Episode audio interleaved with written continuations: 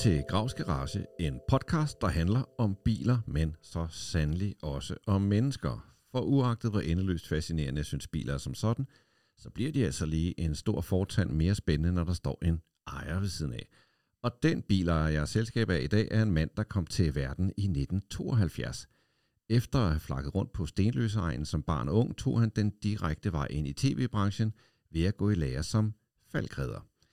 Han har også lavet lokalradio og arbejdet i pladebranchen, men med mindre din bil er gået i stå på Amager, kender du ham nok bedst fra De Sorte Spejder, Natholdet og Dundersuccesen Vi Elsker Biler på mm. TV2. Mm.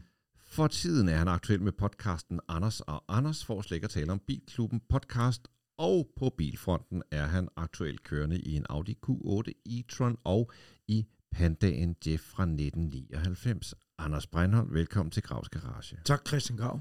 Tak Ej. man kom ind for i din garage. Ja, og der kan jeg da starte med at sige, at vi sidder faktisk indenfor på dit kontor. Ja, det gør vi faktisk. Det er, det er hvor flot det er. Mit studie har jeg lyst til at kalde det. Jeg har i hvert fald fire mikrofoner. Bør vi ikke også deklarere, at den øh, hjemlige tone ikke alene skyldes, at vi sidder på et kontor, vi begge to færdes på, men også, at vi er deciderede venner og øh, kolleger i det, vi begge to er på Bilklubben podcast, og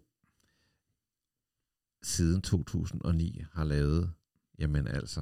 Har levet et registreret partnerskab? Kan, ja, det startede med at komme ind i Godmorgen Danmark og var med i et 8 minutter langt indslag, der handlede om min bog, Mænd ja. og Biler. Ja. Du var vært.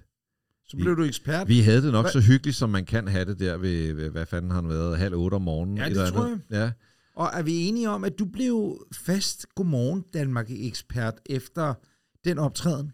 Jo, eller var det, det lidt rigtigt. efter? Sådan eller? på vej ud, så var der en, der sagde, du skal være vores nye bilekspert.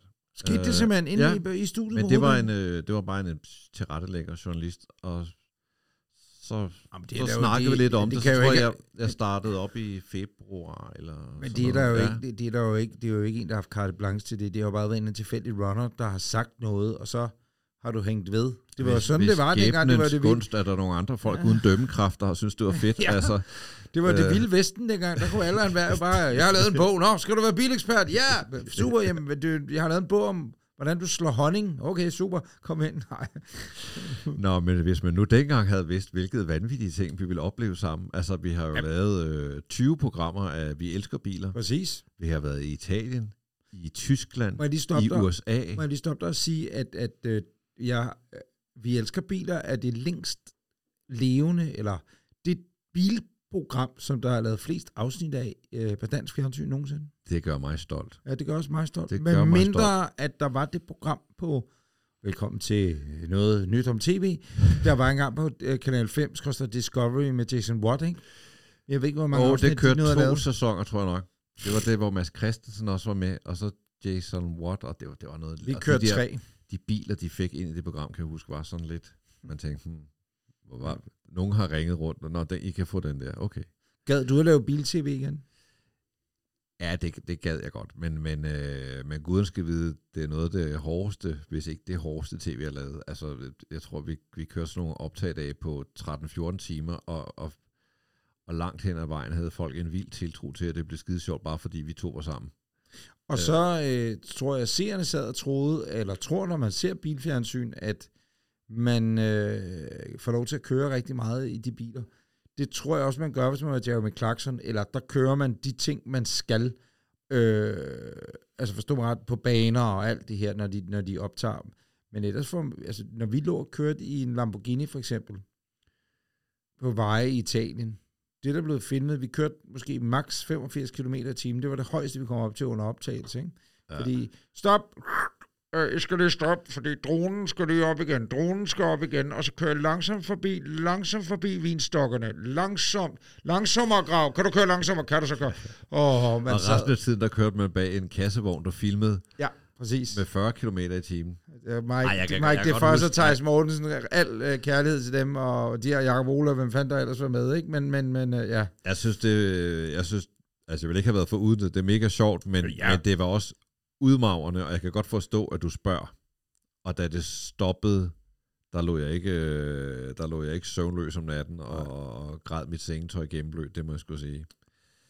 Således Jeg ved ikke, om der er utaknemmeligt Så nu, starter nu, når vi lige er, nej, men det var, Ja. det, det var også, det var heller ikke, fordi det skulle være for meget medier, medier men, men nu når vi begge to, øh, så kan vi det lige være, og det tror jeg, at nogen vil finde interessant. Blev du spurgt, om du ville være med i den danske udgave af Top Gear? Åh, oh, er det, nu går vi lidt bedre. Jeg var i dialog med, øh, med produktionsselskabet. Ja, du, det var, du fik jo så tydeligvis ikke jobbet, fordi du ikke var med, eller du sagde nej, eller hvad du gjorde. Men, hvis du nu Hvor meget skal vi gå ned, hvor meget skal vi gå ned i den? Nej, jeg nej, tror ikke, vi skal helt ned i nej, alle nej, mulige nej, nej, detaljer nej, nej, i nej, det. nej, det, var- det var ja. bare mere, at, at øh, det er verdens største tv-program, og så øh, i dag vil man jo være glad for, at man ikke... Øh, Ja. øh, I dag vil man, hvis, tænker at du vil være glad for, at du ikke var med i det, fordi det bare fik en sæson og så Det er videre. klart. Men, men det er verdens største være- tv-program, og, og ved du hvad, man havde vel løbet nøgen op igennem strøget med en telefonpæl op i sig med ild i, hvis det var det, der skulle til. Sikkert for at få det gik på en eller anden måde, fordi at det var overrumskibet inden for bilfjernsyn, ikke? Jo, Men jeg fuck, vil også tillade mig- opgave. det må være min poetiske hævn over ikke at have fået det, da jeg vil have lov at bilde mig ind, at det var blevet bedre, hvis jeg havde været med. Og Det er at ikke castet var en del af forklaringen på, at det ikke lykkedes. Ikke fordi som individer kan, kan jeg godt lide castet og så videre, men, men måske triumviratet Symbiosen. ikke gav super meget Ja, mening. men det er helt rigtigt. Det er fuldstændig rigtigt. Øh, og således. Nej, men det var bare for, Ja. ja. det var ikke for at være efter nogen, men det var Mm. mere simpelthen for at eksemplificere, hvor svært det er at lave sådan noget bilfjernsyn, selv når logoet er det ypperste, det ypperste inden for bilfjernsyn op i hjørnet, og Discovery havde købt en pakke. Ja. De er også, jeg tror også, at de var nogle svin, uden at kende historien, i forstået på den måde, at, at øh, hvis man køber så stort en franchise, så, så følger man det også til dørs. Så kan man ikke lige hive stikket på det. Det, det gør man simpelthen men der ikke. Det er simpelthen skete nogle stil. ting. Øh, dels gik det ret forfærdeligt. Ja. Altså, seertallene på deres blå blink programmer, som var optaget nærmest øh, for ingen penge, var jo way above Top Gear, som kostede spidsen af der. For at få det overhovedet til at lykkes, så måtte man lave det i sådan et skandinavisk Ja. samproduktion, Ja. hvor man så lavede nogle ting individuelt, og så tog man ned og lavede de dyre scener, hvis der Med skulle køres på en, en skibane eller et eller andet. Pist hedder det også. Ja. Så tog man ned og lavede det sammen med alle de europæiske lande, der skulle ja. lave det. Så der var en masse ting i det, og så skete der det, at øh, corona kom, Nå, og så den svenske vært, en af dem, han døde og af frygteligt. corona. Det, det er, hvad jeg har hørt. Så det vil sige, så stod man også der med, jeg tror i virkeligheden, man har haft måske en dårlig case fra flere lande. I, I don't know. Vi, vi sidder jo bare her og gætter. Jeg tror, de tyske, det, og hvad der ellers er, de har ret store succeser. Jeg tror, hvis det var os to, der havde været værter, så tror jeg, det havde været en succes både i Danmark og Sverige og Norge og store dele af Tyskland. En af mine største biloplevelser nogensinde, det var, da jeg var vært på øh, Top Gear Live, et show i Forum, sammen med Jeremy Clarkson og James May, i syv eller otte shows i Forum på tre dage. Det var en kæmpe oplevelse. Det var også vildt. Så jeg har jo rent faktisk været vært med de rigtige værter på Top Gear. Ja, det må være drømmen. Det var en kæmpe drøm.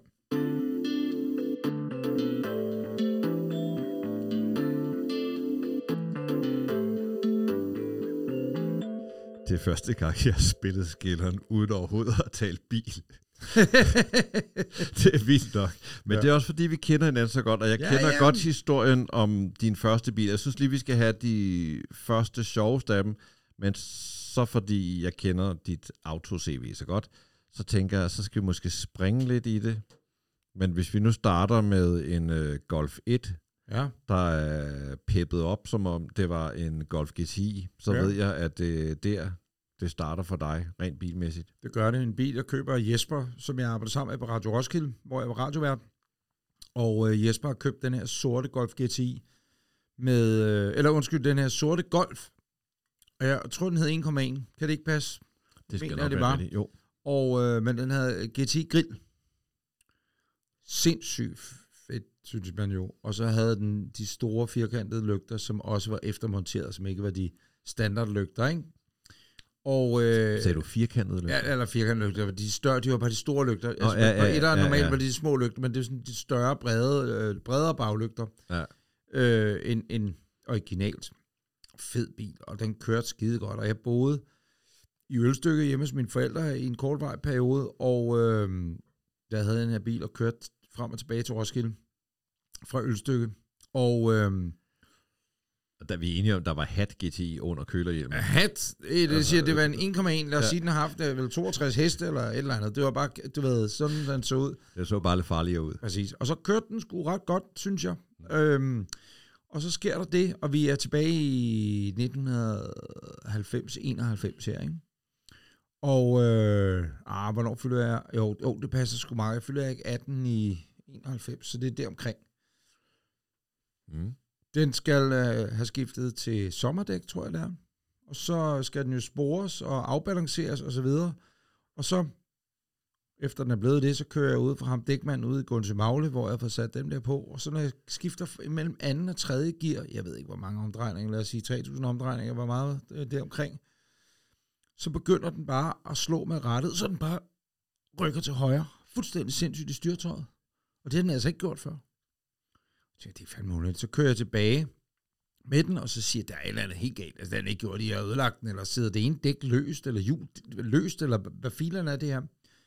Nå, så er ham mekanikeren, han er inde under og kigger, og så siger han, altså, øh, op på liften og sådan noget, og så siger han, den er helt galt. Altså, der er nogen, der er svejset på styrtøjet. Der er simpelthen nogen, der var inde og svejse. Så var der lavet en eller anden kæmpe fuck-up i forbindelse med en reparation på et tidspunkt. Og det var ikke Jesper, jeg havde købt bilen af. Men det var formodentlig den, ham han havde købt bilen af, der havde øh, forestået denne her øh, hjemmebrændt operation. Og øh, altså det var totalt dødsfældeagtigt, viste det sig så. Og så røg den lidt på de evige jagtmarker. Vi er enige om, at du var kollega med Jesper stadigvæk. Ja, det var jeg nemlig. Og Ja. jeg, og jeg tror, Stram stemning i studie 2. Ja, ja, og Jesper havde det egentlig heller ikke særlig godt med det, fordi det var jo ikke, det var jo ikke, altså han vidste jo heller ikke selv, for den havde aldrig gjort det. Han havde heller ikke gjort det det første lang tid, jeg kørte i den. Det var først, da jeg skiftede til vinter- eller sommerdæk, eller hvad det var. Jeg kan huske, jeg sov i den. Måske var det vinterdæk, jeg skiftede til, for jeg kan huske, det må have været øh, Roskilde 91, der sov jeg i den. På festivalen. Og det pis øs fucking regner. Det ved jeg ikke, man kan huske, hvis man var så gammel, man kan huske Radio, eller man kan huske Roskilde Festival 1991. Det var en af de værste festivaler nogensinde. Den slår 07 og så videre, for dengang var... Det, det, det regnede så meget på Roskilde, det var der, man, man efter 91, at man drænede, eller fik lagt dræn på pladsen og kloakerede og sådan noget på dyrskuepladsen på grund af det her. Det var fuldstændig sindssygt. det altså, du ind i dit Jamen, det, det, var, det var helt vildt, og der lå jeg bare og sov i golfen og havde det alt for fedt. den blev trukket fri, den var så kørt fast jo, ikke? Eller var- der var helt mudret til, og kunne ikke komme ud på parkeringspladsen. Mener mandag eller tirsdagen efter altså festivalen, øh, at jeg fik lov til, eller de faldt kom og trak bilen fri. Dejlig vogn. Og, ja, og hvad så? Altså, så røg den ovenpå Ja, det, ja, altså. så røg jeg oven på, Ja. på, på, på, på dæk, eller undskyld, øh, svejse skandalen, og så, så døde den der. Jeg gav 19.500 for den. Og, Og det var jo mange penge, når man var Ja, for 18 fanden. år gammel, og jeg tjente penge på, på radiostationen der, men ikke fordi det ligefrem øh, regnede ned med penge mellem. nej, og hvad med dig, Jesper? Altså, var Nej, sådan... ja, vi var fint nok. Altså, det, Okay. okay. det, var ikke rigtigt. Det var han kunne ikke gøre noget ved det, jo. Og, og Mm. hvad hedder det? Jeg, jeg, jeg husker ikke, at vi snakkede om, at du skylder mig, og jeg skal have pengene tilbage og sådan noget. Det, det, det, nej. Var du gået i falkeredderlager på det tidspunkt? nej, det var ikke. Det kom Nej. først i 94. Okay, og var det noget med, at du ikke synes, der var... Var det noget med at have noget at falde tilbage på, det der Nej, det var, radioliv, ikke? det var mere, at jeg altid gerne ville være faldredder, siden jeg var øh, helt lille. Og så øh, det vil mange jo gerne være brandmand eller ambulancemand eller noget, når de er små drenge eller piger. Og den drøm slap jeg aldrig. Den blev jeg ved med at have. Jeg havde også en onkel, der var det, og ham så jeg meget op til, og så meget op til det, han lavede, og, og jeg var med på ham på arbejde om natten og kørte kranbil, og sådan noget. Han arbejdede på Falk i Odense. Men du har jo heller ikke sluppet radiodrømmen, fordi mens, altså, eller på et eller andet tidspunkt, da du så var blevet falkredder, så begyndte du at lave endnu mere radio. Ja, men jeg, jeg, jeg stoppede og- øh, på Radio Roskilde i 92, da jeg starter i civilforsvar, eller aftjener min værnepligt i CF på Bornholm. Kommer jeg hjem der i sommeren 92, og der havde jeg søgt ind på The Voice, og kommer ind i efteråret, starter i sensommeren øh, ish, øh, 92 på, øh, på Voice. Der er jo så, og er fuldtid der, tjener penge der, og går lidt i sådan noget præ-skole, sådan noget F- EUD, eller hvad, det ved ikke, hvad det hedder i dag, men sådan noget EFG grundskoleagtigt mm. for at becoming falkredder senere hen. Det, det var så først i 93. Og så kommer jeg ind, i- søger jeg ind i Falk i slutningen af 93, kommer ikke ind, og søger igen i start 94, og kommer så ind der Øh, eller også, det kan jeg sgu ikke lige huske, men, men jeg starter i hvert fald øh, det 1. februar 1994 på Falk i Tornby. Og Voice, det var playlistemusik, og så Nej, øh, det sad var du og Den, rodede... nej, fordi dengang var, lavede vi sgu vores eget musik. Øh, der var man jo, måtte man bestemme alt selv jo. Så, Okay. så der, øh, og Voice var, var Danmarks største radiostation, øh, kommersiel radiostation dengang. Altså kæmpe, og øh, havde studier i Skala, dengang det fandtes, øh, i, i midten af København. Og øh, det var jo alle de store, det var Frank Rasmussen, Dennis Johannesson, øh, Dan Raklin, Philip Lundsgaard, øh, en masse altså legendariske ja. radioværter, ikke? Og, og at, at starte derinde var fuldstændig sindssygt. Så startede jeg... Og en lille rødhåret, måske endda ydmyg. Ja, det må jeg nok sige, jeg var. fra Stenløs. Det var jeg nok, må man nok sige, jeg var. Og hvad hedder det? Thomas Madvig var Mm. også lige startet derinde. Krede var startet og sådan noget. Så vi var sådan, jeg var en del af sådan den lidt yngre generation. Men Thomas, han blev jo vært på MTV, Thomas Madvig, øh, altså MTV øh, Europe. Så det, det, det var bare en vild tid. Det var en sindssyg tid. Og, og hvad hedder det? Øh, jeg, jeg kan huske første aften, jeg er inde og sende. Så øh, sender jeg fra det studie og vendt ud mod det, der hedder Professor Olsens Spilleland. og der er jeg selv stået inde med næsen op mod ruden. Ikke for at stå og spille på alle mulige spilleautomater, men for at kigge ind i de her radiostudier, hvor man så kunne se, Øj, gid det engang mig, der kommer til at være derinde. Og så øh, sidder jeg inde i det her studie, og der har jeg valgt plader, eller se det her, jeg ville spille, jeg ligesom skulle tilrettelægge de der tre timer. Det gjorde man jo selv, ikke? Og jeg var sådan, rimelig, jeg, jeg var sådan en DJ, der spillede blandede ting. Jeg havde ikke sådan en genre, jeg rigtig sådan var god til. Det var sådan, jeg var god til at tilrettelægge en musiktime, som mange lyttere ville finde fed. Da jeg kommer ind i det der lille studie, så øh, er det en, der hedder Lars Kjær, der er programchef. Han siger til mig, kom vi går herned. Er det lille, Lars? Øh, nej, det er, Nå. nej, det, nej, nej, det er det ikke. Nej. Det var Lars Kjær. Øh, The, Lars Daddy Care, The Quiet Storm, og hans jingler. Lars havde den sindssygste stemme, det har han stadigvæk i dag. Spiller reklamer med han, så spiller han soulmusik, det var hans ting. Så da han sad og talte ind over de der plader, og han var, bare, han var fucking vild. Pisse dygtig. Øh, og, og vildt god chef også. Og Lars, han kommer og åbner mig ind, flytter mig, eller åbner døren ind til studiet, og så siger han, at det er Philip Lundsgaard, og sådan, så møder jeg Philip Lundsgaard første gang, ikke? En af de største kanoner i, i dansk radio. Og så, hej Philip, hej, det er Anders, ja, han skal sende efter dig. Super, nå, kan du ikke lige vise, hvordan mixeren virker? og så viser Philip, hvordan mixeren virker.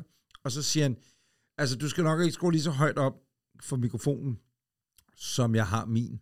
Fordi jeg taler ret højt. Nå, okay, ja, ja. Og så skruer han op, for, altså tænder for mikrofonen. Yeah! Og så var der bare, er du højt op til toppen af team? Bøh, bøh, bøh, og Philip, der snakkede vildt højt, ikke? Og du sad Og sådan med åben mund og Ja, jeg tænkte bare, hvad fuck sker der? Sætter mig ned ved den her mixerpult, og så sætter den første på, og jinglerne Voice havde de fedeste jingler, så too damn hot for FM, sådan noget shit. Og så øh, kigger jeg ud af de der øh, patienter, og så står der bare folk og glor ind på mig ude for Professor Olsens spilland, og så laver jeg op, lukker jeg bare de der patienter i en fart, for jeg synes, det var røvpinligt, at folk kunne stå og kigge ind på mig. Så skal jeg ud og trække en cola i automaten, og det er studieetagen derinde i Skala. Nede i bunden af, af ligesom etagen, der øh, er, er det, der så senere jeg fandt ud af, var det tekniske værksted. Der sidder så Jan Andersen, som var cheftekniker, Lars Kær, der er programchefen, og en, der hedder Michael Fundhaller, som var øh, musik- reklameproducer. De sidder derinde, og den kanal, jeg sendte på Voice of Scandinavia, hed den, det var sådan en satellitradio, den brager ud af højtalerne. Så jeg ved bare, at de der tre kanoner, de sidder og lytter til, til det program, jeg skulle lave og lave. For satan, hvor var jeg nervøs, mand. Så var jeg der otte år, fordi jeg var der, imens jeg øh, også var i Falk og sådan noget. Ikke? Så var det mit fritidsjob imens ved siden af Falk. Hvad kørte du på det tidspunkt? Der kørte jeg ikke rigtig noget. Nej, Øh, der boede jeg i Vandløs og havde ikke rigtig nogen bil. Øh, det var nogle trange år. Ja, og så dog, fordi så havde jeg en kæreste på det tidspunkt, hvis far, Kurt Bauch, han øh, købte gamle biler og øh, hjem fra Tyskland. Og nej, det var ikke fede Mercedes eller eller andet, det var Poloer. Og det var Polo Fox og sådan nogle, altså de der lidt stationcar-agtige øh, poloer fra Åh, slut den 80'erne. første. Ja, præcis. den, ja, det er vel anden polo, faktisk, Ja, ikke? præcis, jo. Øh, Ej, den synes jeg var smart. dem delte vi flere af, øh, min kæreste på det tidspunkt og jeg, og så lånte vi bilerne af ham. Det er jo øh, noget af det nærmeste, man kommer en to-dørs stationcar. Mm. Det var Det det, lidt, rigtigt, for ja, den er har den der. Ja, helt præcis, stejle hæk, Præcis, lige præcis. og så to døre, og så øh, bagsæde, der kan lægges ned.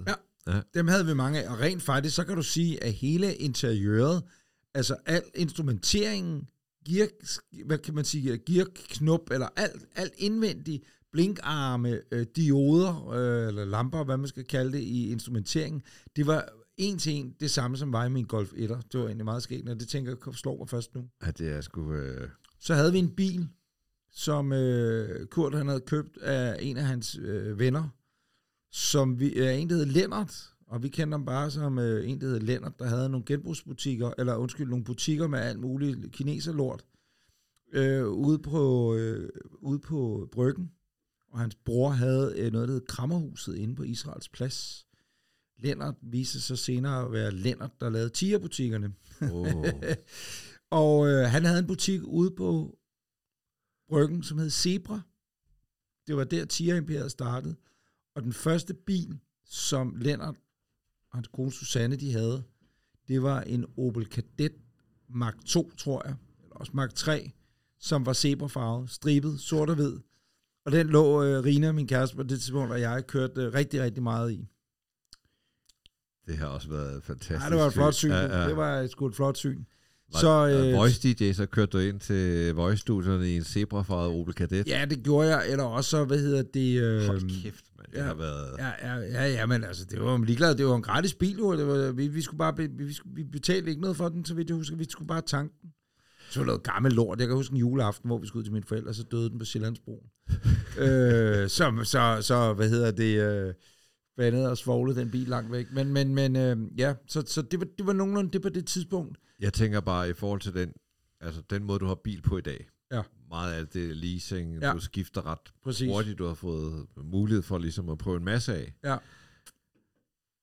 De der biler, det kan godt være, at det var nogle lortebiler, men, men jeg tænker, du har været knyttet til dem på øh, Helt et vildt. andet niveau. Jamen, altså, det friheden i, og det er jo det, det handler om at have en bil for mange. Men helt overordnet, der friheden i at have en bil, er jo, er jo en af de rare ting ved at have en bil, eller hvad man skal sige. Og den frihed, vi havde dengang, fordi altså, jeg, jeg var jo faldredder og tjente også penge på, og jeg var elev, så jeg tjente 13, det var en høj elevløn faktisk, 13.500 kroner om måneden, det var grundlønnen, ikke? Før skat. Og så kom der vel, jeg ved ikke, hvad, et par tusind ind måske om måneden, eller sådan noget for radioen, ikke? 3.000 kroner eller et eller andet, de timer, jeg nu kunne nå at lave. Så det var jo ok, og hun læste, så det var ikke, fordi vi havde væltet os i penge. Og øhm, det var bare friheden i at have en bil i så ung en alder, var ret fedt. For det var øh, ikke regnet med. Altså, min, min storebror, han købte en bil, altså han, han, han købte en bil, en gammel Ford Escort Mark 1 kan som holdt ude i indkørselen derhjemme i Ølstykke, før han fik kørekort. Så den holdt derude i en måned eller to, og bare ventede på, fordi jeg ved ikke, om det var noget, man ikke kunne komme op til køreprøve, eller dumpede han måske, det kan også være, det er lige meget, det er sådan set underordnet, den stod der bare, ikke? Øh, jeg havde altså ingen problemer med at tage bussen og toget, da jeg så fik golfen, friheden, og så, og så faktisk i den her periode også, der øh, min kæreste, hun, hun tager til USA faktisk i et år som au pair og sådan noget. Det er måske før det med bilerne. Jeg kan rode lidt rundt i, i, i historik i tiden her, men jeg kan huske, at jeg flyttede ud til Amager og bor på Tingvej, Amagerbrogade. Og der er øh, Mikkel, min ven, som, øh, ja, som en af mine bedste venner, som, som bor i USA i dag faktisk, han havde købt en Mazda 929 stationcar. Det er en stor bil. Altså, den var 8 meter lang, eller sådan noget, ikke? Og det var jo en bil, som skulle...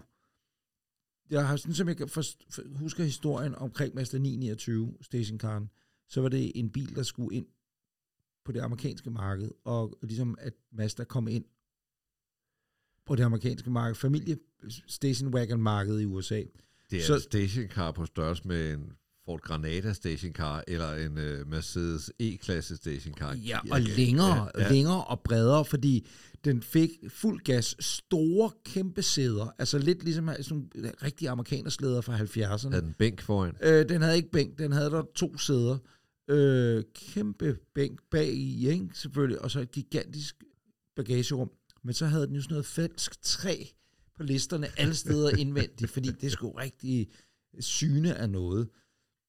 Det der bare var det skæg var, at den bil, jeg havde, mener jeg var en 1,3 liters. Så når du åbnede motorhjelmen, der var der jo normalt ligesom gjort plads til, at der lå en V6 eller en V8, eller hvad de nu har solgt med, med på det amerikanske marked, som fylder lidt her. Altså, der fulgte, øh, kan du sige, øh, på, påfyldningen til kølervæsken eller sprinklervæsken, den tank, dunken der, fyldte mere end selve motoren, fordi det var jo bare sådan en lille klein 1,3 liters. Hvis man skulle lave noget, så kunne man stille sig midt i motorrummet mellem alle komponenterne Præcis, præcis. og bare fikse Præcis, til. Præcis. Og det, og det ja, var ikke brug for lift. Nej, Vil du have en ordentlig arbejdsstilling, så kan du bare lige gå ind og stille dig i motorrummet. Hvad mener du? Jeg bare gå ind i motorrummet og stille dig. ligesom på et tankskib, man går ned i motorrummet. Ja, præcis. Rrrr, står nede med Burmaster og vanemotor. Nej, det er bare sådan en lille cykelmotor. Måske var den 1,2, jeg kan ikke huske det. Jeg sig, bare- sig, sig, sig, altså- sig, sig, sig. normalt, så, jeg, ved, jeg har altid synes små biler var fede, og det var først, da jeg fik børn og sådan noget, eller også faktisk på et tidspunkt, hvor jeg surfede meget, så synes jeg også, at det var fedt, fordi så kunne jeg have en grej. Men hvad fanden havde du, du skulle bruge alt det fucking plads til? Det var jo altså? bare, jamen det var fordi, den, den bil, Mikkel, han arbejdede, så vidt jeg husker, han fik en firmabil, fordi han var blevet sælger på TV3 eller sådan noget, Viaplay, eller ja, det hed det så ikke dengang. Men øh, i MTG-gruppen, eller hvad det hed, så er øh, Viasat. Så han, han solgte reklamer der, og så havde han fået en firmabil. Og så havde han den her, og så øh, lånte min kæreste og jeg den, og vi lå og kørte rundt i den der. Den var fed. Pisse fed, fordi altså, den sejlede og gyngede fuldstændig, som en amerikanerbil i øvrigt også ville gøre det, så den passede perfekt til det marked. Det er jo sådan en tid, hvor, amerikan eller hvor, hvor japanske biler, de sådan i deres formsprog og, og sådan i det hele taget læner sig op amerikanske, af amerikanske Mm. biler. Det var ligesom den måde, man gerne vil være mondæn på. I dag så vil man altid fremhæve for eksempel en koreansk bil. Siger altid, om den er designet i Europa. Og de kinesiske biler, der kommer nu, der hører man også, om den er designet i Europa. Men på det her tidspunkt, der har man ligesom kigget mod USA og tænkt, uh, hvis det skal være rigtig, rigtig Ja. fint, så skal det være amerikansk. Og så har man sikkert også tænkt volumen, ikke? fordi dengang, uden at jeg lige kan huske historien, men så tænker jeg også, at BMW, Mercedes, Folkevogn og de europæiske mærker, Opel og så videre, har siddet ret godt på flæsket, ikke? Jo, jo, Og så øh, har man tænkt, nå, der kan vi sgu ikke rigtig, øh, men det amerikanske marked, du, hold kæft, de er mange mennesker derovre, ikke? Ja, det var, det, var, det var en fed tid, og det var nogle fede biler, og det var, gik måske ikke så meget op i smag eller luksus eller noget. Det var bare mere, det var tilfældigvis nogle biler, der ja, tilfældigt dumpede ned foran os, og så var det jo det, man kørte i, bare ved glæden ved, at man, man havde øh, the convenience ved at have en bil.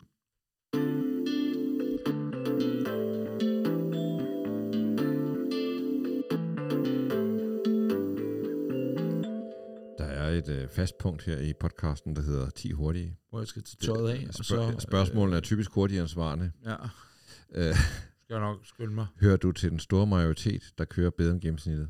Ja, Ja. Jeg kan sige, at jeg har haft mange gæster her efterhånden. Der er, der er meget få, der har erklæret, at de ikke kørt bedre end gennemsnittet. jeg synes, jeg kører godt, og det er fordi, jeg engang har været erhvervschauffør via mit falkarbejde. Og du har mange kørekort. Ja. Og har du kører mange kilometer. Ja. Hvor mange kilometer tror du, du kører om året? Ja, egentlig ikke så meget. 20-25. Okay, så det, ja, ja, ja. ja. Ja, det er egentlig ikke så meget, faktisk. Men øhm, ja, den grund... Og, og dengang jeg blev uddannet falker, fik man ikke en... Altså, vi havde, vi havde hverken politiets kørekurser eller noget som helst. Eller udrykningskørsel. Det var simpelthen bare learning by doing. Øh, nå, det er en kørsel lidt. Ja, så kører du sgu bare den der super gamle 123 eller en LT'er op igennem en øh, øh, Amagerbrogade i myldretiden. Men det lærte man jo af. Og så er det noget at gøre med, at når man har nogle andre med bag i, Mm. ved siden af, eller hvad ved jeg. Så der ikke er nogen, man vil imponere. Ja, og, og ja, netop, netop, ikke? Fordi man er 19 år. Hvor, ja, nej, præcis. Ja. Og, og det, så, bare sådan, jamen, så lærte man lærte bare at køre godt og sikkert, tror jeg. Mm. Og det øh, øh, glemmer jeg stadigvæk, at det er sådan, det forholder Jamen, jeg tror, du har ret. Har du nogen klip i kørekortet? Øh, ikke for nuværende, nej. Nej, du har haft nogen. Ja. Antyder du? Ja. Jeg har haft et par stykker. Mm. Fart. Har du Ja. nogensinde fået klip i kørekortet for andet end fart? Nej. Ej. Nej. Det har jeg heller ikke. Øh, Heldigvis, har jeg lyst til at sige. Ja. Den bedste køretur, du nogensinde har været på? Det var første gang, at Line, min kone og jeg, vi var øh, i USA og kørte Pacific Coast Highway. Ej. vil jeg våge påstå, er, er så, så smuk så alt muligt, så øh, kun superlativer. Altså, Kører de nord-syd, eller kører de syd-nord? vi havde fået at vide, at vi skulle køre øh, nord-syd, fordi Ja. så har du stillehavet på den højre hånd, og den lille detalje gjorde ret meget. Vi kørte så op, tror jeg, til, lyst til at sige, vi kørte også op, og så ind ved det, der hedder Pismo Beach, eller sådan noget, der er ikke, det er ikke så langt op fra LA, og så ind i landet deroppe i bjergene og sådan noget, Mm. opad. Deroppe på Sol... Ja, Øh, Solvang og sådan noget, præcis. deroppe, Ja, ja. ja. Og den der Madonna Range, eller hvad fint det hedder, det der lyserøde hotel og sådan noget. Men, men øh, og så kørte vi helt op. Carmel, Carmel Valley var vi oppe i, sindssygt sted. Øh, oppe i Clintons, øh, det er oppe i bjergene der, ikke? men det ligger nede ved, Carm- eller inde i, oppe i bjergene ved Carmel. Og så kørte vi derfra og ned. Altså, øh, nu har jeg så sidenhen været rigtig meget rundt i Kalifornien. Men den tur, det er den bedste køretur, fordi at det var første gang, jeg prøvede det, og jeg har prøvet det med Line, og vi kørte i en åben bil, og det var bare fedt. Jeg har kørt den med min ekskone. Det var sat med også en dejlig tur. Det vil Ja. sige, det var, mens alt var dejligt. Ja. Vejret. Så blev vi skilt, da helt- kom hjem. Øh, det er så noget Der gik mange år. Der gik mange år, før jeg blev skilt. Jeg tror, at den tur der, den, den lagde et par år oven på vores ægteskab, faktisk. Ja, men det, det kan jeg godt følge dig i. Din største brøler som bilist?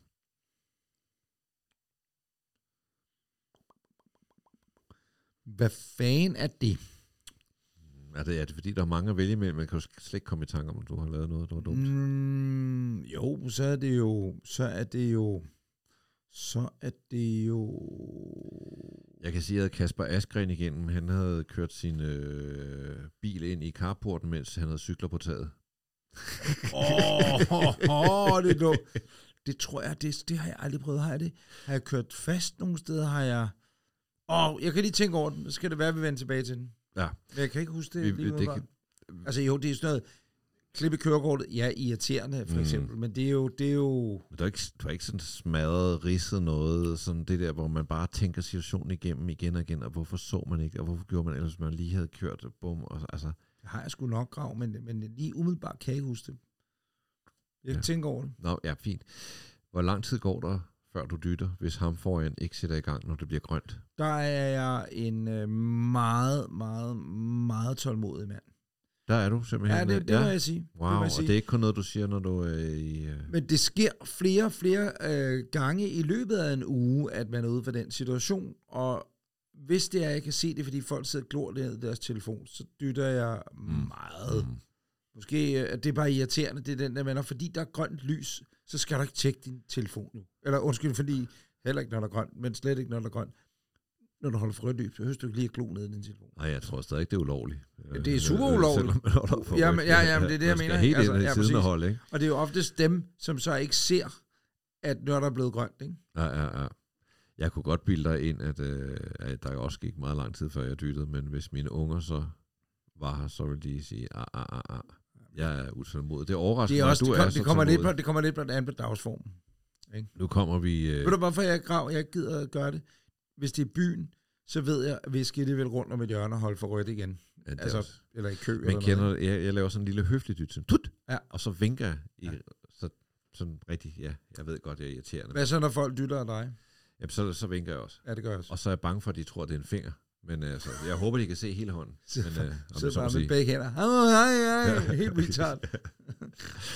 Det dristige spørgsmål nummer 6. Har du nogensinde haft sex i en bil? Ja. Ja. Med min kone. Og Hvilken- jeg ved ikke, hvor hun, hvilken bil det var i. Ja. Det kan jeg ikke komme nærmere ind på. Nå. er det en leasingbil, du har afleveret? Ja, det var øh, selvrisikoen tog den efterfølgende. Men øh, øh, jo, det kan jeg godt sige. Det var en Audi. Nå, du har Ja. haft så mange Audi. Ja, præcis. ja. Undskyld mig. Øh, hvad er det hurtigste, du nogensinde har kørt, hvor du selv sad bag rattet? Det er et 200. spørgsmål, jeg stiller alle, gerne lige. Ja, ja. Kun for at vade mig lige i ansigtet, de dumme svin. Undskyld, det er meget... Er det internt? Ja. Jeg kan sige, at jeg har kørt 298. Det er det hurtigste, jeg nogensinde har kørt. Og det er jo, du sad ved siden af, Ja. og det var en Senvo. ZVS eller R, eller hvad fanden den hed. Ja. Og øh, det var noget, vi kørte på Lolland Falster International Airports Airstrip i forbindelse med nogle tv-optagelser. Og vi ligger bare og kører, og vi bliver bedre og bedre til at køre. Vi, vi kom først 260, 270. Det gælder os begge to, det jeg siger nu. at vi bliver bare, altså, vi, vi bliver bedre og bedre til at at være længere tid om at bremse, ikke? På den her to kilometers bane. Og så når jeg 298, og så skal jeg jo ikke køre før dig.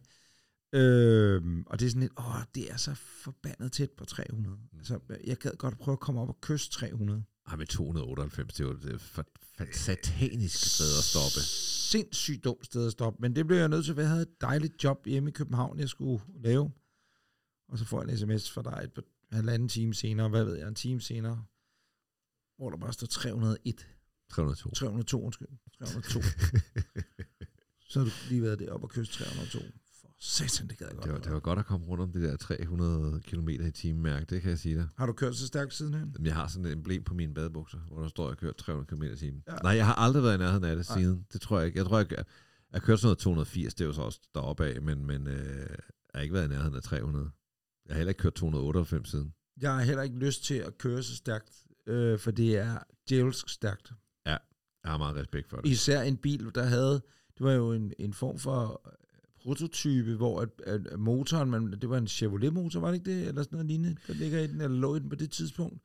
Vi var i hvert fald en Corvette-motor. Corvette, undskyld. Ja. Corvette, det var Det lige præcis, det var. Øh, ja, men, men Corvette-motor, og så havde den 12, 1300 heste, Ja. og så var den fuldstændig strippet for alt, hvad der havde noget vægt, så der var intet til at tage noget larm, eller der var intet lydisoleret i bilen. Det var en vild og en fed oplevelse. Sindssyg oplevelse, mand. For mig så det der med at køre hurtigt, det siger mig ikke så meget. Altså, det er ikke det, er ikke det, det handler om, men, men, men det var fedt og vildt at prøve det. Nå, øh, har, har du nogensinde haft et billede af dig selv i eller foran en bil som profilbillede på Facebook? Ja, det har Ja. jeg. Har du det nu? Øh, nej. Nej. Men jeg havde et profilbillede af mig foran en Audi øh, RS5. Åh. Oh. Har du det haft første, en RS5? Nej, det var en, jeg prøvede øh, mm. en gang i nullerne, da jeg lavede De Sorte Spejder. Og prøv at høre.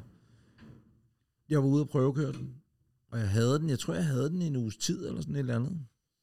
Hold kæft, hvor lød den fedt. Det var dengang, den havde en V8. Ja, ja, ja. Oj, oj, oj, oj, Øh, bilferie sydpå eller afsted i en flyvemaskine? Ja, det bliver så mest til flyvemaskinen, men det er fordi, vi er fem hjemme på matriklen og har været det i mange år i forhold til børn, ikke? Ja. Og, og, og, og jeg tror, at vi ville have skudt hele familien. Vi havde ikke fandtes, hvis vi havde været på bilferie alle fem. Så var vi blevet sindssyge. Men du kan egentlig godt lide at Jeg roadtrippe. elsker roadtrip, og jeg, øh, øh, jeg kan også godt rigtig lide at ro- roadtrip med ungerne, men, men noget af det bedste, jeg ved, det er, når Line og jeg, vi kører langt. Når vi, vi øh, på ferie kører i bil, og vi elsker hinanden. Og sex i bilen. Og... sex i bilen, og mere sex, og så høre en masse musik, og det er så fedt. Og Er opleve du typen, der laver en playlist øh, før, før turen måske, tænker, nej, Nej. nu skal jeg lige sætte noget lækkert sammen i her. USA er der er jo Sirius, Sirius XM, som jo er satellitradio, den er jo øh, i de fleste biler i USA, og i de fleste biler er der også abonnement til den. Mm. Så det er en at høre nogle af de der tematiserede radioer, sådan et eller andet Classic Rock Radio, eller Howard Stern. Øh, Det hører jeg, når jeg er alene, men, men ellers så er det TikTok Radio, eller kun et eller andet, ikke? Altså, så er det kun Beyoncé Channel og sådan noget. Det, det er ret fedt. Wow. Har, øh, hvad gør du den dag, familielægen siger, at nu synes han, du er blevet for gammel til at køre bil? Det er meget abstrakt, langt ude i fremtiden. Ja, det naturligvis er jo. way older than you. Men, men, Men, så, øh, så, så vil jeg nok sige, okay, så var det det. Det tror jeg. Så får en privat chauffør. Ja, det, er- det er jo det. Det er jo noget af et indgreb i ens frihed. Helt sindssygt, men det er klart, hvis lægevidenskaben siger til en, prøv at dit blinde døve apparat, øh, din reaktionsevne er helt væk fra bestillingen, det er nok bedst, at du ikke fører automobil mere. Så må man jo så hellere, hellere det, end,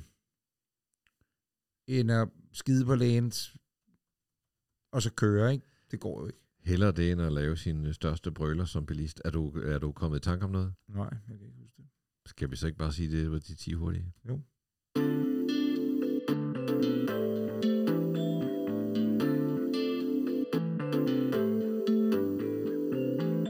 Er det din søn, der har lavet det der? Det er min søn, der har lavet den Så betaler du ikke koda af jinglerne? Nej. Det er sgu meget godt. Men Eller hvad også- han ikke har fået, den dreng, altså hold nu op. Hvad har han fået i honorar for dem der? Ah, det, det kan jeg ikke komme ind på. Nej, men, det, øh, det kan ikke være meget. Over et langt liv, der skal jeg love for. Nå ja, det Ingen fatter. regning. Jeg kunne, Så nu må han give tilbage. Ja, så må det være, naturligvis. Øh, jeg tænkte, vi skulle springe, springe frem til sådan den første bil, der får dig til at rette ryggen og tænke, nu, øh, nu er jeg sgu blevet noget af alt det der, jeg drømte om rent bilmæssigt. Jeg øh, starter på Godmorgen Danmark i 2009. Inden da lavede jeg det sorte spejder, og på et tidspunkt i sorte spejder-perioden her, der øh, blev jeg tilbudt at blive morgenvært på TV2 Radio. Og jeg skal være morgenvært sammen med Gitte Madsen og Lars Hjortøj blandt andet. Eller det, det skal være os tre. Og det ender jeg faktisk med at sige ja til. Og så i 11. time, så fortryder jeg det. Øh, Anders Lund Madsen lægger et gigantisk pres på mig. Vi laver de sorte spejder, har lavet det halvandet år på to år på det her tidspunkt. Øh, ingen nævnt, ingen glemt, men nogle af mine venner, der arbejder på TV2 Radio, det skulle offentliggøres om mandagen. Cheferne på TV2 Radio kan ikke holde deres mund, så internt melder de det ud på en fredagsbar og siger til, I må, ikke, I må ikke sige det her, men på mandag melder vi ud, at Anders Breinholt starter på morgenradioen. Og så får jeg beskeder fra, igen, ingen nævnt, ingen glemt, men alle, jeg kender over på TV2 Radio, der siger, det skal du ikke gøre. Det her er et fucking shithole. Jens Rode er direktør, han er helt væk fra bestillingen, alt sejler, et nyhedsafdeling, alt, alt er hold dig væk. Hold da kæft. Og så det, der var så forbandet, og, og det, der jo nok gjorde det, egentlig, når jeg tænker tilbage, at jeg var så, ja, det jeg sagde ja, det var fordi, jeg var jo tilbudt firmabil. og jeg var blevet... Øh, Havde Faust firmabil. God fuck havde han Ja, ej. Du var dyr. Ja, jeg blev tilbudt en øh, Audi, som jeg bare selv kunne bestemme, hvad skulle være. Det var så en A4, ikke? Jeg, men det blev så, som historien jo ved, ikke til en pind, hvilket var rigtig godt, fordi ellers var de sorte spejder nok aldrig rigtig blevet til det, det blev til. Da jeg, øh, så det ender jo faktisk med, at jeg, jeg har, og det har, jeg- havde jeg på det tidspunkt, en Fiat Grande Punto, som var helt ny. Jeg havde købt for sådan noget 134.000 kroner, som jeg synes faktisk var en pissefed bil. Mm. Den øh, var flot, flot design. Det var den seneste, eller en af Ja, de... ja, Øh, øh, flot design. Når du siger den seneste, så var du ikke nogen idé om, hvor lang tid de blev ved med at lave den bil. Nej, nej det er jo nemlig, det, det, er nemlig, det, det er nærmest som om, de laver den nu, tror jeg. Ikke? Ja. Øh, en dødsfælde stadigvæk sikkert. Øh, Men flot. Flot Hvor- død. alting er, det starter på TV2, og så tjener jeg også lidt færre penge lige pludselig, fordi man var blevet fjernsynsvært, og så tænker jeg, nu skal det være, nu køber jeg den Audi A4. Og jeg kan huske, at jeg købte den for, det var en, en op hos Audi op i Gladsaxe, som kunne skaffe en, som havde kørt.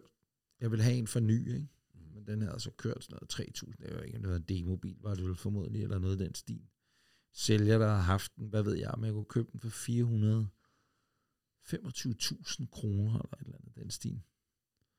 Og den var pakket med udstyr og sådan noget, og det var sådan 1,8 T FSI, så det var ikke noget voldsomt, jeg kunne huske, at jeg købte fælge for 25.000 til Stationcar. ja, stationcar i Vang. Og øh, hold kæft, hvor var jeg glad for den bil. Og hold kæft, mand, jeg, vi boede i Rysgade på det mm. tidspunkt i København, på Østerbro-siden. Og jeg kørte ind i Tivoli og parkerede derinde ved hovedbanen hver morgen og sådan noget. Ej, for fanden en fed bil. Jeg havde altså egentlig ikke brug Så for tænkte du, der er noget i mit liv, jeg har gjort rigtigt. Ja. Og Kiggede det, på den der bil og tænkte, Ja. det her det er en pæn bil til Ja. pæne mennesker. Ja, den kørte bare så godt, og, ej, men, og det var det, jeg drømte om, og det have stofsæde, og det var, et, altså, Du er jo en øh, Audi-mand. ja, jeg, jeg, er meget, jeg kan altid godt kunne Hvad, lide hvad Audi. er det med Audi? Jeg tror, da jeg var barn, der var det sådan lidt, man skulle vælge, men så var det, sådan, var det BMW, eller var det Mercedes, eller var det Audi, ikke?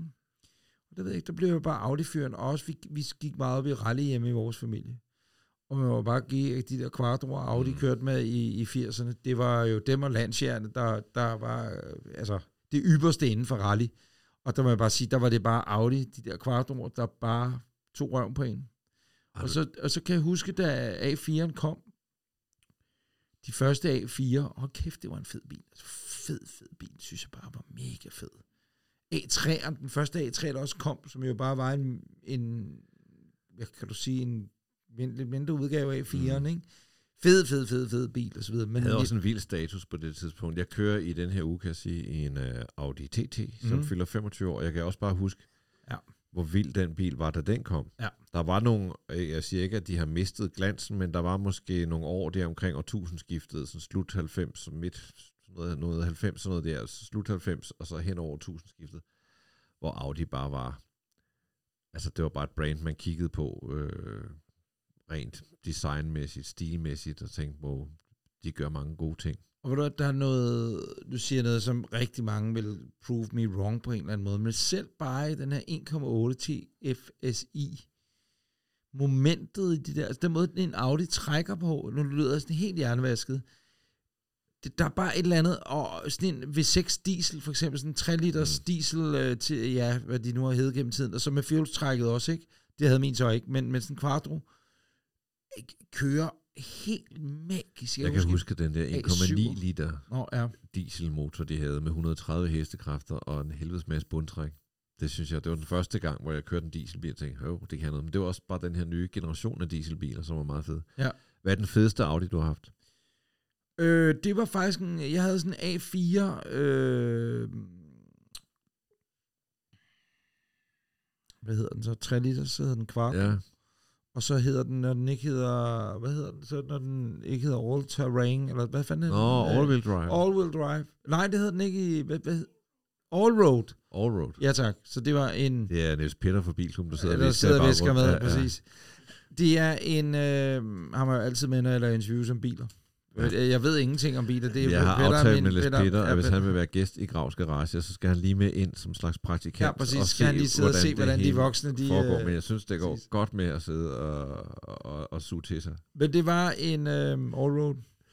Det, det overrasker mig sindssygt meget, at du ikke siger en Audi e-tron GT, for det synes jeg måske udenbart Ja. er den fedeste Ja. Audi, du har haft. Ja. Og nu øh, ved jeg, at du har skiftet til Ja. en anden Audi. Ja. Men, men ved du hvad, efter- hvad ja. det, du har ret, det, det, det bør det jo også være, men igen, det er lidt en, det handler om minder lidt, tror jeg, og derfor synes jeg, at den bil var sindssygt fed, fordi den kørte, jeg kan huske, at Tyskland i den, kørte rimelig meget rundt i Tyskland i den, og den kørte bare fedt, den der måde, den trækker på, sådan den der 350 hestes diesel, eller hvor meget det var, den havde, ikke?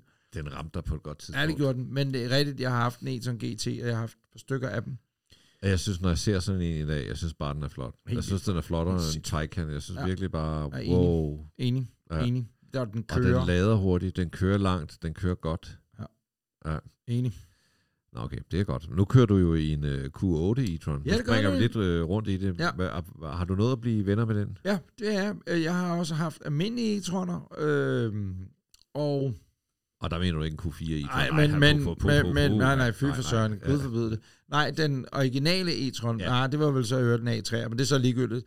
Men, men SUV'en øh, har jeg Ja. haft, og der, der må jeg bare sige, den bil har bare ikke nok range i sig, Mm. og, og det er det, der var dens problem. Men vi er enige om, den, der hedder Q8 e-tron, den har meget slægtskab med den. Det er egentlig... Den er Et 100% nyt en take på den. facelift af e-tron. Ja. Jeg tror bare, man har valgt at kalde den Q8, sikkert fordi man udfaser den oprindelige Q8, som jo er en benzin diesel øh, SUV, som er en virkelig flot bil i øvrigt, men, men der er intet slægtskab. Altså det er bare, jo navnet er det eneste.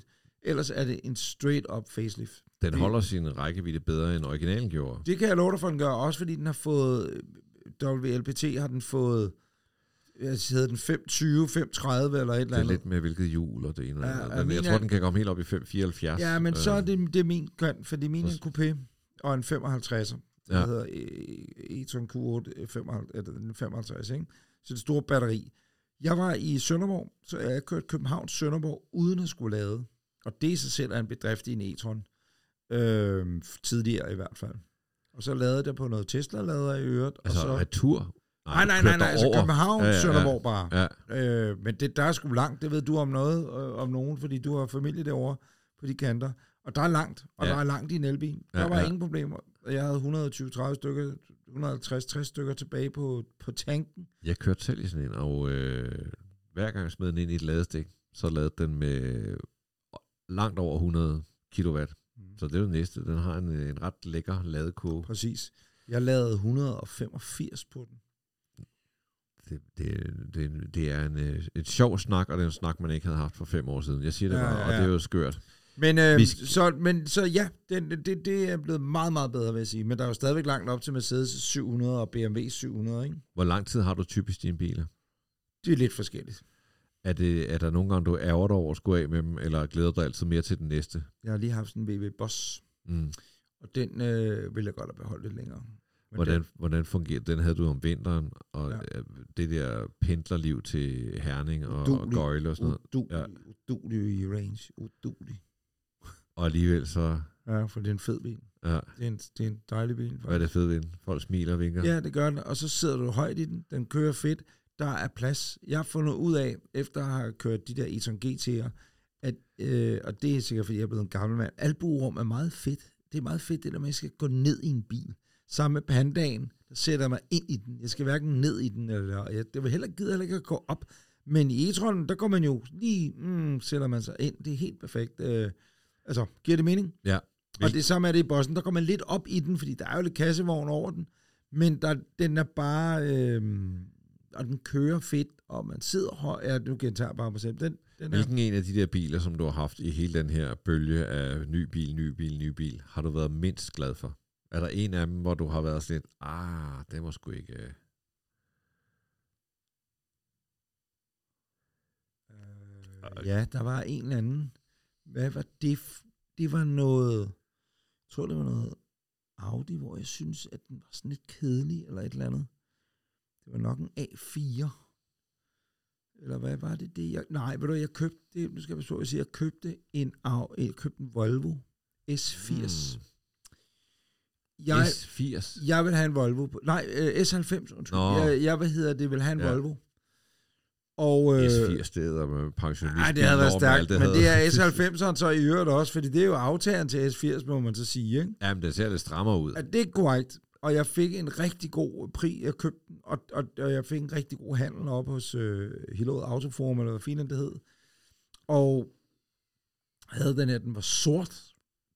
Lignede en limousine. Altså vildt fed. Læder, alt det her. pissefed bil. Og øh, det var en D4, så det var sådan en 190 diesel. Virkelig fed bil. Solgte den efter tre måneder, fordi at jeg så købte en øh, V90 i stedet for. Ja. Øh, Men V90, den synes jeg var fed, og den var... mega fed. Var den ikke har jeg haft. brun? Var den ikke var, brun? øh, jo, Den var eddermand med en og så har jeg haft, bil. ja, det var nemlig rigtig fed. Og så solgte jeg den, og så øh, købte jeg en, øh, så, ja, så kørte jeg i BMW faktisk. Så kørte jeg en X5'er for eksempel, og sådan lidt af hvad, den nye Så X5. du har ikke været Audi-guy? Nej, nej, nej. Og så, Volkswagen-guy så købte jeg en, øh, så købte jeg sgu en, øh, så købte jeg en V90 Cross Country. Indbe- før det havde jeg også haft, hold, okay, nu... Du har eddermame Ja, ja, Har ja, tal på, mange biler du har nej, haft? nej, det er helt sindssygt. Jeg havde Hør, jo jeg havde- jeg- med, han har haft, han havde haft 98 biler, da vi lavede det, Au. og da jeg sendte det, og der gik også lidt tid, men da jeg sendte det, der havde han haft over 100. Sindssygt. Okay, det kan jeg ikke prale af. Men jeg er oppe i 30-40 stykker sikkert efterhånden. Du har også mere. Ja. Jeg, hvad? Ja, men jeg havde nemlig, det, der Nå, sker, det var, jeg havde den, den der, Peter, der minder om en ja, Tesla 3. S90'er, Øj. og bla bla bla bla bla bla. Nå, så tænker jeg, jeg skal have en elbil. Fordi når man lå og kørte rundt i de der Volvo'er, som er super fede, super lækre, og den brune der stationcar, Mhm. mm-hmm. mega fed. Så bliver man sådan lidt, okay, man skal have en. Og så jeg bestilte en Tesla Model 3 Performance, og jeg bestilte den anden juledag, bestilte den på nettet, og så overfører man de der er det øh, 25.000 eller sådan noget, man skulle overføre på det tidspunkt, tror jeg det var. Det var vel udbetalingsagtigt, et eller andet. Så fik jeg et mail øh, lige omkring nytår, hvor de så skrev, prøv at høre, du får din bil, vi regner med at levere den medio februar. Klip til, det bliver den 14. Er det ikke den 14. februar? Det er Valentine's Day. Det er så meget. Der skal jeg ind og hente den inde på toppen af parkeringshuset Dronning Tværgade i København. Øh, der er blandt de fire første, der får udleveret en øh, Model 3 i Danmark. Og den var jo skideskæg. Altså fucking hurtig, for det var en performance. Og den, er, den var mørkgrå. Og den, ja, spække, som man kunne spække den selvfølgelig, ikke? Der er ikke så mange valgmuligheder. Øh, og var bare, altså, puh, puh, puh, man lå der og kørte vildt hurtigt og vildt stærkt og sådan noget. Og den var fed nok i range og bla bla bla bla bla. Men så begyndte den, ja, vi var i sommerhus. Første weekend, vi havde den her bil, det er jo som sagt så i februar måned, kommer jeg ud næste morgen, og så ser jeg vinduet i højre side, førerdøren i højre side. Ikke førerdøren, det kan man ikke sige. Fordøren Ja, ja, i ja, højre side ja. er, er, er, Førerdøren i er, højre Ja, side, præcis. Er nede sådan en, en tredjedels penge. Og så går jeg ind til Line og siger, ej, hvor jeg skal, altså, er du ikke sød næste gang? Lige at lukke vinduet, der er ude og køre, så siger hun, "Jo, undskyld, men altså, jeg tror, du skulle slet ikke have haft vinduet åbent. Nej, men det har du jo. Så siger hun, det må jeg jo have, for den er jo åben. Nå, fint nok. Så går der et døgns tid, hvad ved jeg, eller to, kommer ud, stadigvæk op i sommerhuset, så er vinduet i højre side kørt ned, og i bagdøren højre side det samme. Det er så halvt kørt Løber ned ind til Line. Er var så- fat i håret på hende. Ja, og så tæsker hende i køkkengulvet. igen. Ja. Og her sker der så det, at der er det så regnet, så der er pis øs vådt inde i bilen. Og så kan jeg godt se, så siger jeg, hvad, hvad sker der? Så går jeg på noget, øh, et af de der Facebook-grupper for Tesla-mennesker, og det skal man jo aldrig gøre, fordi Tesla-ejere er meget nidkære, og, og Elon kan jo ikke gøre noget forkert, og det er jo ikke bilens skyld, skal man forstå. Det er jo altid softwaren, der bare lige skal opdateres, så er alt fryd og gammel igen. Ikke? Og det er jo rigtigt på nogle områder, men her var det øh, grusomt frygteligt, at jeg bare havde sådan lidt, okay, jeg har ligget 630.000 kroner for den her bil. Jeg gentager lige 630.000 kroner. Koster 325.000 i dag. Det er så ikke en performance, men øh, virkelig... Og Ja. ja. der var så meget med, med det der software noget, og den så spøgelser. Så det der med, hey, jeg købte en stor øh, selvkørerpakke, ikke? så når man overhældede en lastbil, hvor der stod 30 km der på traileren, uh, bremsede den bare ned, og man tænkte, hvad sker der, hvad sker der, hvad sker Frank der? Munkø, der er ude af luft. Ja. og børnene, der kaster op bag i, og, og så øh, allerede der, der begyndte den at falde i pris helt vildt. Jeg har haft den i tre måneder. Så lige pludselig kunne du købe den for, nu siger jeg, 480-500.000. Ah, det passer Ja. ikke. Det passer ikke. Jeg kan 600. Så har den måske været nede i, i 55 eller et eller andet. Den faldt bare drastisk. Og så var jeg sådan lidt, okay, med mit hurtige skift med biler, så er det måske dumt at have den her for lang tid, fordi jeg får aldrig noget for den igen. Og så blev jeg, jeg, jeg kommer aldrig til at elske den. Jeg, jeg har altid, det- og siden da har jeg synes, at Tesla var noget lort. Det, det, det, det er den bil, du har haft, mens vi har været tætte, som du har svinet mest til. Ja. Der er en bil, vi lige skal rundt om, og vi er virkelig ved at løbe tør for tid, men uh, Pandaen, Ja, Jeff, Jeff. som jo skiller sig enormt meget ud, fordi det er en bil, du har gået og kigget på lang tid gået ud fra, Ja. og du har lige pludselig valgt den, du har købt den selv, og du har haft den allerede i lang tid i Ja. Anders Breinholt perspektiv, Ja. og tænker, du skal have den i mange år. Ja, eller, jeg. eller. Jeg øh, har altid syntes, Fiat Pandaen var en fed bil. Og også øh, den nye, den en, som du har faktisk, øh, nummeret nyere der, kan jeg også godt lide. Men den gamle Panda kan jeg godt lide, fordi det er jo også en, der lugter af sommerferie i Sydeuropa. Øh, det er en fattigmandsfjælstrækker, kan man sige. Jeg tror, dens historie vel i virkeligheden er, at alle bønder skulle have råd til at have en fjælstrækker. Det var et arbejdsværktøj, fordi at, øh, når der boede i bjergene et eller andet sted, så er den lille, den er fremkommelig, øh, og så kan den trække noget, og den er ret bladret i terrænet. Og jeg gik bare og drømte om at få en, en, en ja, nu siger oldtimer, ikke? Men, men en, Mm. en, en, en, sådan en. Og en, der også vil være billig, hvis der skulle skrues på den, som nogle andre skal gøre for mig, for det kan jeg ikke finde ud af. Øhm, og en, der vil være billig, bare vedligehold i det hele taget. Så øh, er det jo, og det ved man jo, hvis man hører Bilklubben podcast, Øh, der viste sig, at der, at der har jeg snakket om den nogle gange i, i starten af, af Bilklubben. Så er der en af vores lyttere, der skriver til os, skriver til mig på Instagram, prøv det her, øh, den der panda har du snakket om nu nogle gange i løbet af de sidste seks måneders tid. Jeg kender en, der kender en, der har en panda øh, på Fyn i Assens. En fyr, der hedder Sebo. Og Sebo øh, kunne muligvis være interesseret i at sælge den her, fordi alle de biler, han køber, siger han, at han ikke vil sælge, men så har han 78 gamle vrag stående ude bag i haven, ude på landet der, så, så muligvis vil han godt sælge dem. Så skal jeg nok, kan du ikke lige hooke mig op med ham? Jo, jo, så fik jeg så Sebos kontaktinformationer. Kære Sebo, jeg hedder Anders, nu skal du høre sådan og sådan og sådan og sådan og sådan. Og Sebo, han hørte så nemlig godt bilpodcasten også på det tidspunkt. Lang historie bliver til, at øh, jeg tilbyder Sebo. altså vi skriver på samme dag, tror jeg, snakker telefon, og næste dag, så er bilen min. Jeg tilbyder ham 60.000. Så hvad skal den koste? Et eller andet, bla, bla, bla. Så siger jeg 60.000 kroner. Det er det. Hvad, så kan du få... Ja, men nej. Øh. Og ham der, øh, der havde skrevet til at starte med, han skrev, du skal bare presse ham, ikke i pris nødvendigvis, men bare sige, prøv at jeg vil godt lave en handel, jeg vil godt lave en handel, fordi så ved vi, at han bliver varm. Mm. Klip til, at øh, jeg kører over og henter den, sammen med Kenneth K. En uge efter, tror jeg. Øh, og overfører 60.000 kroner. Straks overførsel på via mobilbanken. Tager den øh, hjem, kører i den, den var hvid på det tidspunkt. Havde lidt, lidt skrammerhister her og så videre. Og så er den lidt kedelig i hvid, om man så må sige. Så sker der jo det, at øh, Niels Petter fra Bilklubben, han jo også er en stærk interesse i pandaer, og har gjort en masse grundresearch, som jeg ikke nødvendigvis øh, var lige så dybt inde i forhold til farver og alt muligt. Lang historie, kommer i kontakt med en, der hedder Jonas, som er øh, autolaker og auto, øh, han kan klargøre biler og alt muligt. Øhm, også møder ham via Bilklubben.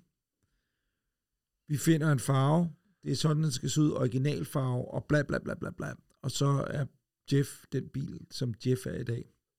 Og Jeff er købt som en sommerbil, som kører, jeg har sommerhus på Bornholm, eller vi har. Og så skal Jeff være en bil, jeg kan køre i det år. Og bare det, du har et navn til den, ja. den har fået sin egen lille nummerplade. Ja, den, den hedder... lugter bare af, og det er jo, altså det er det der, den der tilknytning, man så får til en bil, når man har den på den måde. Mm. Man kan også godt knytte sig til leasingbiler, det kan man absolut, men, øh, men, men en gammel bil med noget sjæl, det er sgu lige noget andet. Ja, altså Jeff hedder Jeff, fordi jeg spurgte årene, siger, hvad skal vi kalde bilen? Så kigger de på den og siger, det er vi ligeglade, vi skal aldrig køre i den, for den er virkelig grim.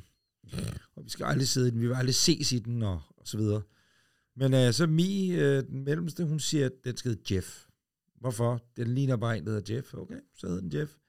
Så den fra 1999. Det er Jeff 99, nummerpladen, jeg har købt. Og øh, det skægge er nu, at Ida, den ældste, hun går på gymnasiet i nærheden af, hvor vi bor. Og hun siger, at når Jeff ikke holder derhjemme foran huset, og hun cykler forbi med nogle af drengene fra gymnasiet, så bliver det helt skuffet. Hvor er Jeff henne? Så Jeff er blevet lidt legendarisk i nærmiljøet blandt kidsene. Det er, det er meget skægt, og nu kan de godt lide at køre med Jeff. Kan du høre det her? Det betyder, at tiden er ved at løbe fra os. Ja. Det betyder også, at jeg skal sige tusind fordi du havde lyst til at være med. Selv tak, Ron. Det var en fornøjelse. Ja, en kæmpe fornøjelse at have dig med. Vi har talt om det længe.